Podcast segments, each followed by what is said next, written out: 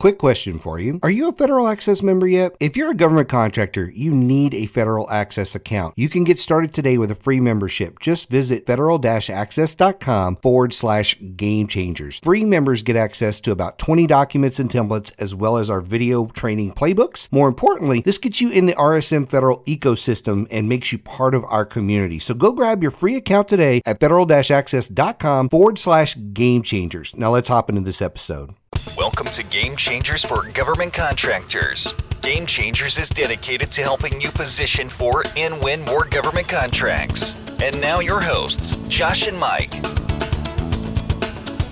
Hey everyone, Michael Lejeune here as your host on Game Changers today. And uh, I am flying solo today in the studio so I can bring you a really powerful, laser focused session on executive summaries. And this is one of those sessions that it almost seems more like a like a teaching session than an interview. So I just want to do this one on one with you this week, so we could uh, we could kind of have that type of style to the podcast today. So so thanks for jumping on and listening today. I think this is going to be really powerful. You're going to get a whole lot out of this. Uh, we're going to dive in in just a moment and talk very deeply about executive summaries and just how powerful and important they are to your success in winning a government contract. Because after all, almost everything you do that's that's big uh, requires an RFP, and typically you're competing with people in order to make that happen. So before we jump right in, I want to give a quick shout out to our sponsor for today, the Federal Access Program. The Federal Access Program contains every resource you need to win government contracts. That's right, every single resource you need to win government contracts. From the techniques and strategies to documents and on demand training videos, there's live webinars, there's document templates and things like that, proposal templates, all kind of really cool stuff. There's these weekly playbook videos that are about five, six minutes long. That are just a real quick injection of really good training and reminders and stuff that you really need to focus on in government contracting. Um, there's also our podcast archive is in there. So literally all of the podcasts from the beginning of time are right in there.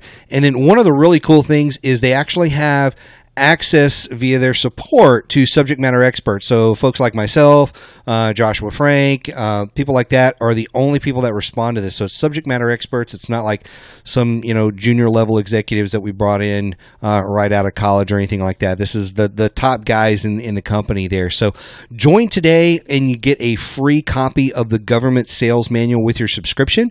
Simply go to uh, federal-access.com forward slash join Join. That's J O I N.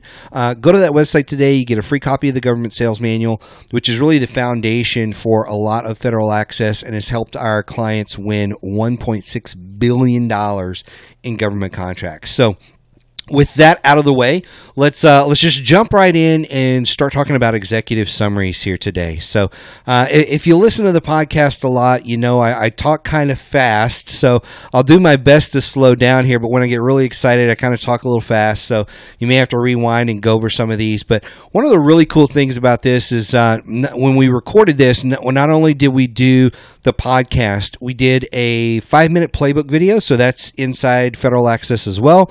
And we also built a webinar around it. So, in addition to the podcast today, there is also those two other items. So you can go watch the playbook video, and you can go uh, watch the replay of the actual uh, the webinar on this. So all really, really powerful stuff that I highly encourage you to check out.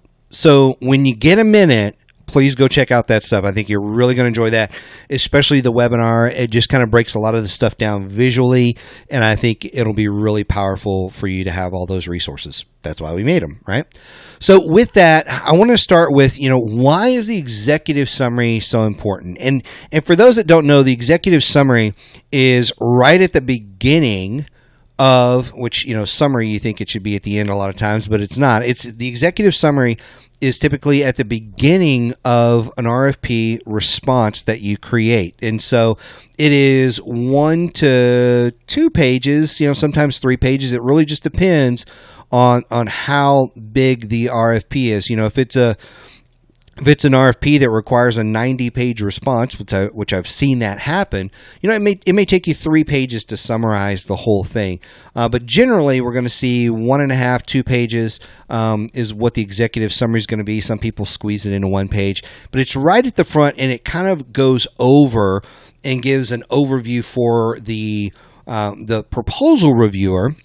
It gives them an overview of what you cover in your RFP response. So that's basically what this is. And so, why is the executive sum- summary so important? Well, it, it's the overview of what you cover, right? So we're trying to to to number one.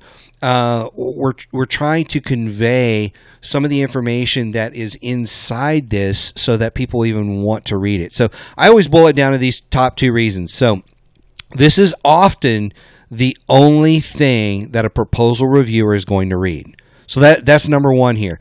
When when you're thinking about the importance of the executive summary, understand that the reviewers are not required to read every single page of your response. So this may be the only thing that the reviewer reads. And so if this is the only thing that a reviewer reads because uh, understand again it may not be a situation where you have five responses. There may be 50 responses, 100 responses. And if every response is 98 pages long, do you think every reviewer is going to read every single page? The answer is no. There's no way that they're going to read every single page. What they're going to do, and this is point number two, is the executive summary determines if you go in the short stack for complete review.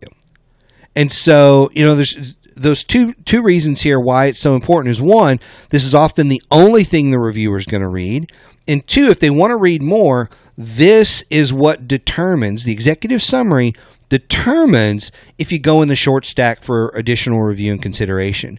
So think about that for a moment there. There's these one or two pages of your entire response, which could be 30 pages, 50 pages, 100 pages. I've seen this happen before. And if your executive summary is not powerful enough, you go into the stack instead of the short stack. Because there's going to be this huge stack where people have read the executive summaries and looked through them and thought, yeah, if we have to, we'll go back. But I, I think this short stack is really where we're going to choose a winner from. And and your goal is to be in the short stack so that they go through and actually read everything about yours and they choose you. And again, in situations where there are hundreds of responses, which it can happen, there can be dozens or even hundreds of responses, they may only be able to look at yours and say, hey, based on the executive summary, this is who we should choose.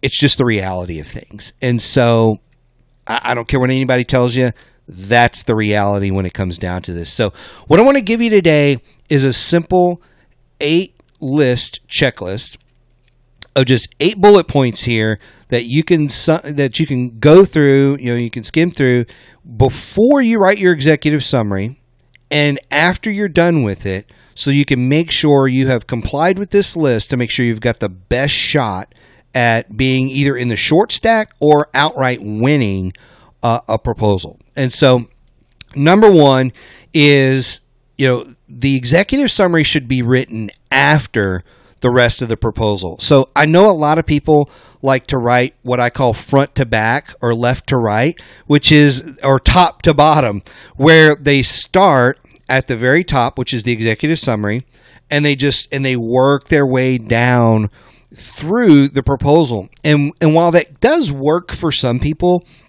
most people start the executive summary with a lot of good intentions, but then as you're going through and responding to the RFP, you kind of lose your way, if you will, and you and you migrate away from the executive summary into other points you want to cover. And then most people never go back and modify the executive summary. So what we recommend is you start with an outline and then write the RFP based on your outline and then come back and write the, you know, the executive summary. So that is point number 1 is it should be written after the rest of the proposal. So Point number two, uh, you know, your executive summary should cover your top three to five key points. Now, whether it's three or five is going to depend on how long your RFP is and how many key points you have and that sort of thing. But it should really hammer those top three to five. If you've got 20 points that you make, I don't recommend you cover all 20. I, recommend you focus on the top three to five and you really hammer those home in the executive summary. Again, there's a really good chance that the only thing the reviewer is going to read is your executive summary. And I and I'm going to hammer that point the entire podcast here because people often write these things and assume, wow, there's a really good point that I included on page 39 and when they get there, man, that is just going to turn the tide for us. Think about that. you know, what if they never get to page 39 or what if the reviewers reading that and their mind is just I don't want to say zoned out, but you know, when people are reading, they typically remember, you know, the first 15 minutes of what they're reading really, really well, and the last 15 minutes really, really well. They don't often remember the the down and dirty details in the beginning. And if one of your super important points is somewhere in the middle, say page 39, it may get missed. I mean, they may read it and just it may not click for them how important that point is that you just made. So that's why we're wanting to summarize that stuff in the executive summary, okay? So that that should make a lot of sense to you after you after you hear it a few times, but it's very important that you cover those points. So the next item, number three, is one that I think is is really really important for you to adhere to. Is the, the executive summary should really set the tone for the rest of your proposal. And what I mean by that is it should say a lot with few words. It should be clear and concise, but it should also be written in a way that's similar to the rest of your proposal. So, what happens a lot of times in writing is you'll have people who, you know, split up the the task of writing a proposal and you'll have people that write different pieces of it and then you'll have a totally different person that writes the executive summary. And when they write a really powerful executive summary, it's written with one voice or one tone. And then you start reading the rest of the RFP, and it likes it looks like two totally different authors wrote it. It's a difference between picking up the dictionary and reading a novel and the different voice that that you'll see in there. And so what we don't want to happen is have the front of your proposal, your executive summary, look like a novel, and then the rest of it look like a dictionary. We're, we're trying to smooth out the tone here. And so, even if it has to be what I call like, you know, the tone could be reviewed or whatever it is by that one person writing the executive summary, you want to convey the same style through there. And so, we want them to read it and feel like, wow, this is, it's really gripping. They're really saying a lot very quickly. And then they get into, we don't want them to then transition into the rest of the RFP and be like, wow, it took them four pages to describe this one bullet item. We don't, we don't want that to happen. It should set the tone for exactly what they're going to read ahead. And what they read ahead should be written very similar in tone to that. And so this is one of those things where, I, I, recommend you look at the executive at uh, this executive summary checklist before you start writing, so that the tone is set the same. So we want to set the tone for the rest of the RFP similar to how you're going to write the executive summary, that same style, but it should make somebody look at it and go, "Wow, I'm really interested in reading the rest of this."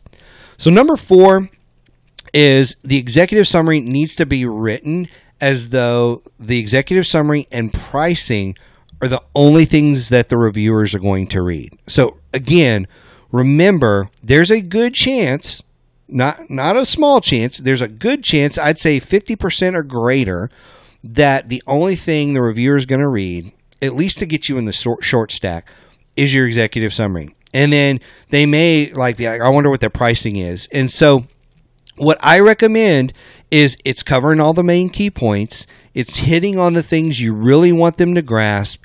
And any key point that you don't dive into detail about, you actually point to it in the document, such as the pricing. For example, uh, you know, there's more detail on this on page 87, on page 35, on page whatever.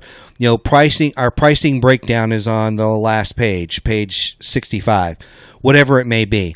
You're pointing to those things so that you're drawing attention to them. And yes, some people would say, what if they just skip to that and they only read that? Well, that's better than them only reading the executive summary and then putting it down. So we, we want to point to those things that are key that we can't break down on one and a half, two pages throughout this. But again, we want this written in a way that if this is all they read, they're going to want to choose you. Okay? So I hope that makes a lot of sense. So the next two items are uh, should be no brainers, but I want to call these out because I, I, read a lot of stuff from folks and they often don't include these two points. So, what I want you to understand is number five here is it needs to be based on the evaluation criteria. So, a lot of people want to talk about their solution, want to talk about their company, want to talk about all the great things you've done, all the awards you've won, and all that good stuff. And that's all great. But when you're writing the executive summary, it really needs to be based on the evaluation criteria in the RFP. So, what does that mean? Well, when you're going through and looking at the RFP, there's evaluation evaluation criteria that they're going to clearly spell out. And often what we recommend is to sit down with the RFP and different color highlighters and highlight stuff like let's say yellow is your evaluation criteria you're going to highlight everything that's evaluation criteria because sometimes they're spelling it out in paragraphs, sometimes they're spelling it out in bullet points, however it may be. You just you want to go through and highlight what the evaluation criteria are. Now, again, it could be a really long proposal that you're writing here. You may not be able to hit on every single one.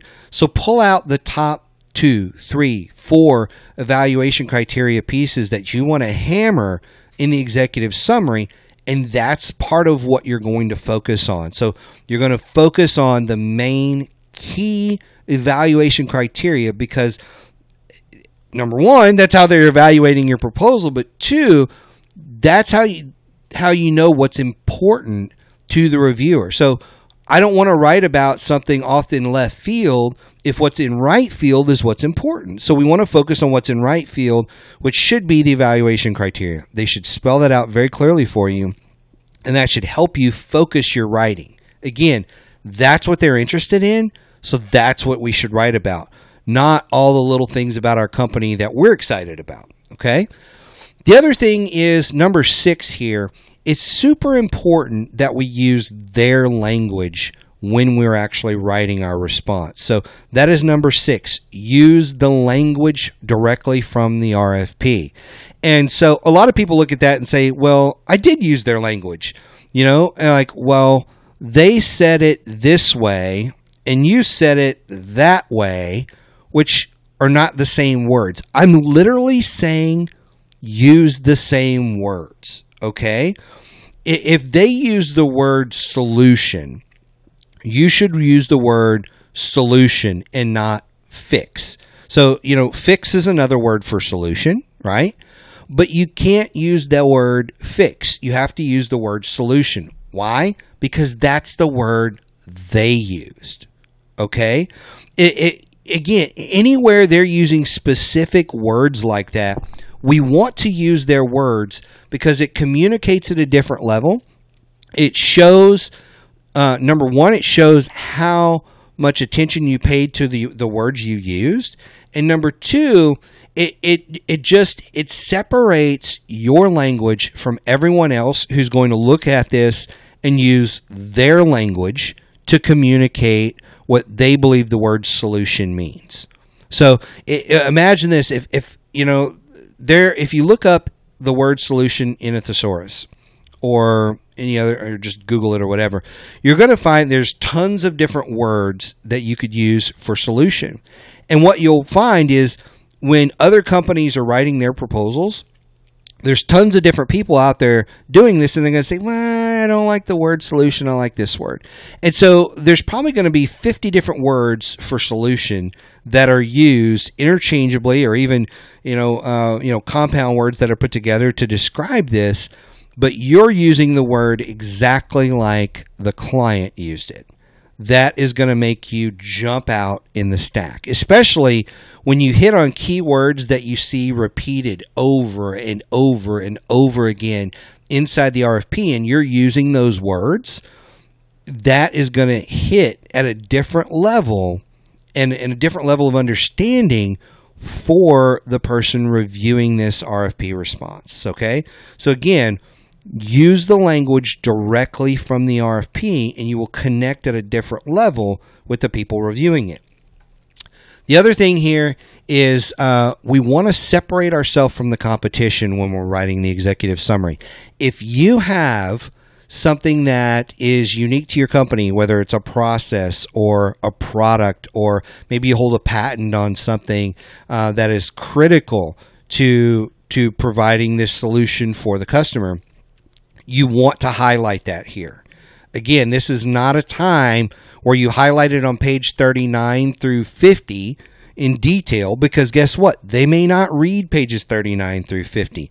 You want to highlight it here where you know they are reading so that you can separate yourself from the competition and get in the short stack. So, number seven is separate your solution from the competition. I call it through differentiation. This is where, you know, again, you have something like a unique process, intellectual property, uh, a patent, um, a system you use. Maybe you even have uh, some sort of exclusivity uh, to supply a product or something from someone. You want to highlight that here because this is where you're going to differentiate from the competition, and it's it, again, it's going to make you pop in that short stack of solutions. Okay. So, number eight, and the final one here is if you put all of this stuff together, you should make the reviewer want to read the rest of your proposal.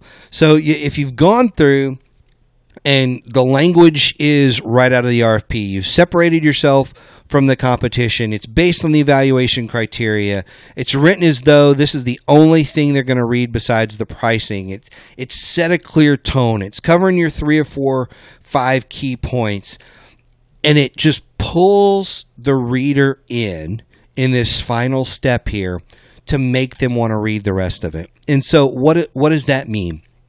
Again, it's like the intro of a really great novel that by the time you've read the first paragraph, sometimes the first line of a really good novel, but the first paragraph, the first page or so, you are so into the story that you want to read the book. You know, there's some mystery about it. And and so the way I like to leave mystery is when you're talking about things in your executive summary, you start to point to things that are in the rest of it so that you can say, you know, this is um, how we're going to solve the problem, but the details of how we're going to execute our solution are, you know, some of that's covered on page 12. You know, and then the next key point, those are covered in depth on page 17 and 34 and whatever. And and you're you're just giving them enough that really just whets their appetite and makes the reviewer say, "Oh man, I really want to read how they're going to execute on this because this is a really bold statement that the company just made on solving this problem or executing in this direction or supplying this product or service, whatever it may be. Because sometimes it's just a product and it sounds like, well, we're going to supply the product. How are we going to execute? Well, maybe part of it is in your shipping. Maybe part of it is in the way you you um, provide the solution. Maybe it's in the support you provide the, for the solution or the product or whatever it is. There's things that separate you that you can't go into detail in in the executive summary, but you can whet their appetite. You can say, you can literally say the words, we're going to go into more detail on page 35 about this. And this is going to help you understand how we're able to create this solution that you think isn't even possible. There's ways to say that, even using some of the words I just shared. So, so let, let me recap this for you. So, the executive summary checklist is eight points here. It's number one is the executive executive summary should be written after the rest of the proposal. Number two, it should cover your top three to five key points. Number three, it should set the tone for the rest of your proposal. Number four, it should be written as though the executive summary and pricing are all that the reviewers are going to read. Number five, it should be based on the evaluation criteria of the RFP. Number six, it uses language directly from the RFP. Number seven, it should separate your solution from the competition. And number eight, it should make the reviewer want to read the rest of your proposal. And so the way I would recommend you use this, and, and I'm just I'm just recapping all this, is I recommend before you even write your RFP to sit down and look at this. Sit down and go through this. And when you're creating your outline for your RFP response, this should help you even with that step before you write the executive summary, review this list and say, okay, I got to make sure I'm incorporating all this stuff in the executive summary. Then the final piece before you're submitting your RFP is to pull this checklist out one last time and say, can I say yes? Can I check the box on every single one of these points? Because if you can't, you need to do some more work on your executive summary. At the end of the day, you need to be able to check yes or check, or check the box or say yes to every single one of these eight points to make sure that you have covered all your bases and, and you have made sure that you are going to put together the best RFP response possible. I hope that makes a lot of sense for you. I really appreciate everybody listening in today. This is a little bit different, but I think this is really powerful stuff that if you use this properly, you're going to increase your win rate on your next proposal. So, again, thank you for listening today. I, I just want to thank every listener that's out there that joined us. I really appreciate you going through this episode. Remember, you can find every episode of Game Changers on iTunes all you have to do is uh, is go over to iTunes and look for Game Changers for Government Contractors and subscribe to the feed to make sure you never miss an episode because this is really good stuff and I don't want you to ever miss an episode of this. And last but not least, I really want to take a moment to uh, thank our sponsor for today's episode, the Federal Access Program. You can go and visit them at federal access.com forward slash join. When you visit the page today, you will learn how to get a free, as I said, a free copy of the government sales manual, which has basically become the Bible for government sales for every government contractor that I know that's out there. So be sure to tune in next time for more great lessons on how you can win more government contracts. Thanks for listening to Game Changers for Government Contractors. For a full list of episodes and other resources, be sure and check us out on the web at www.rsmfederal.com slash gamechangers.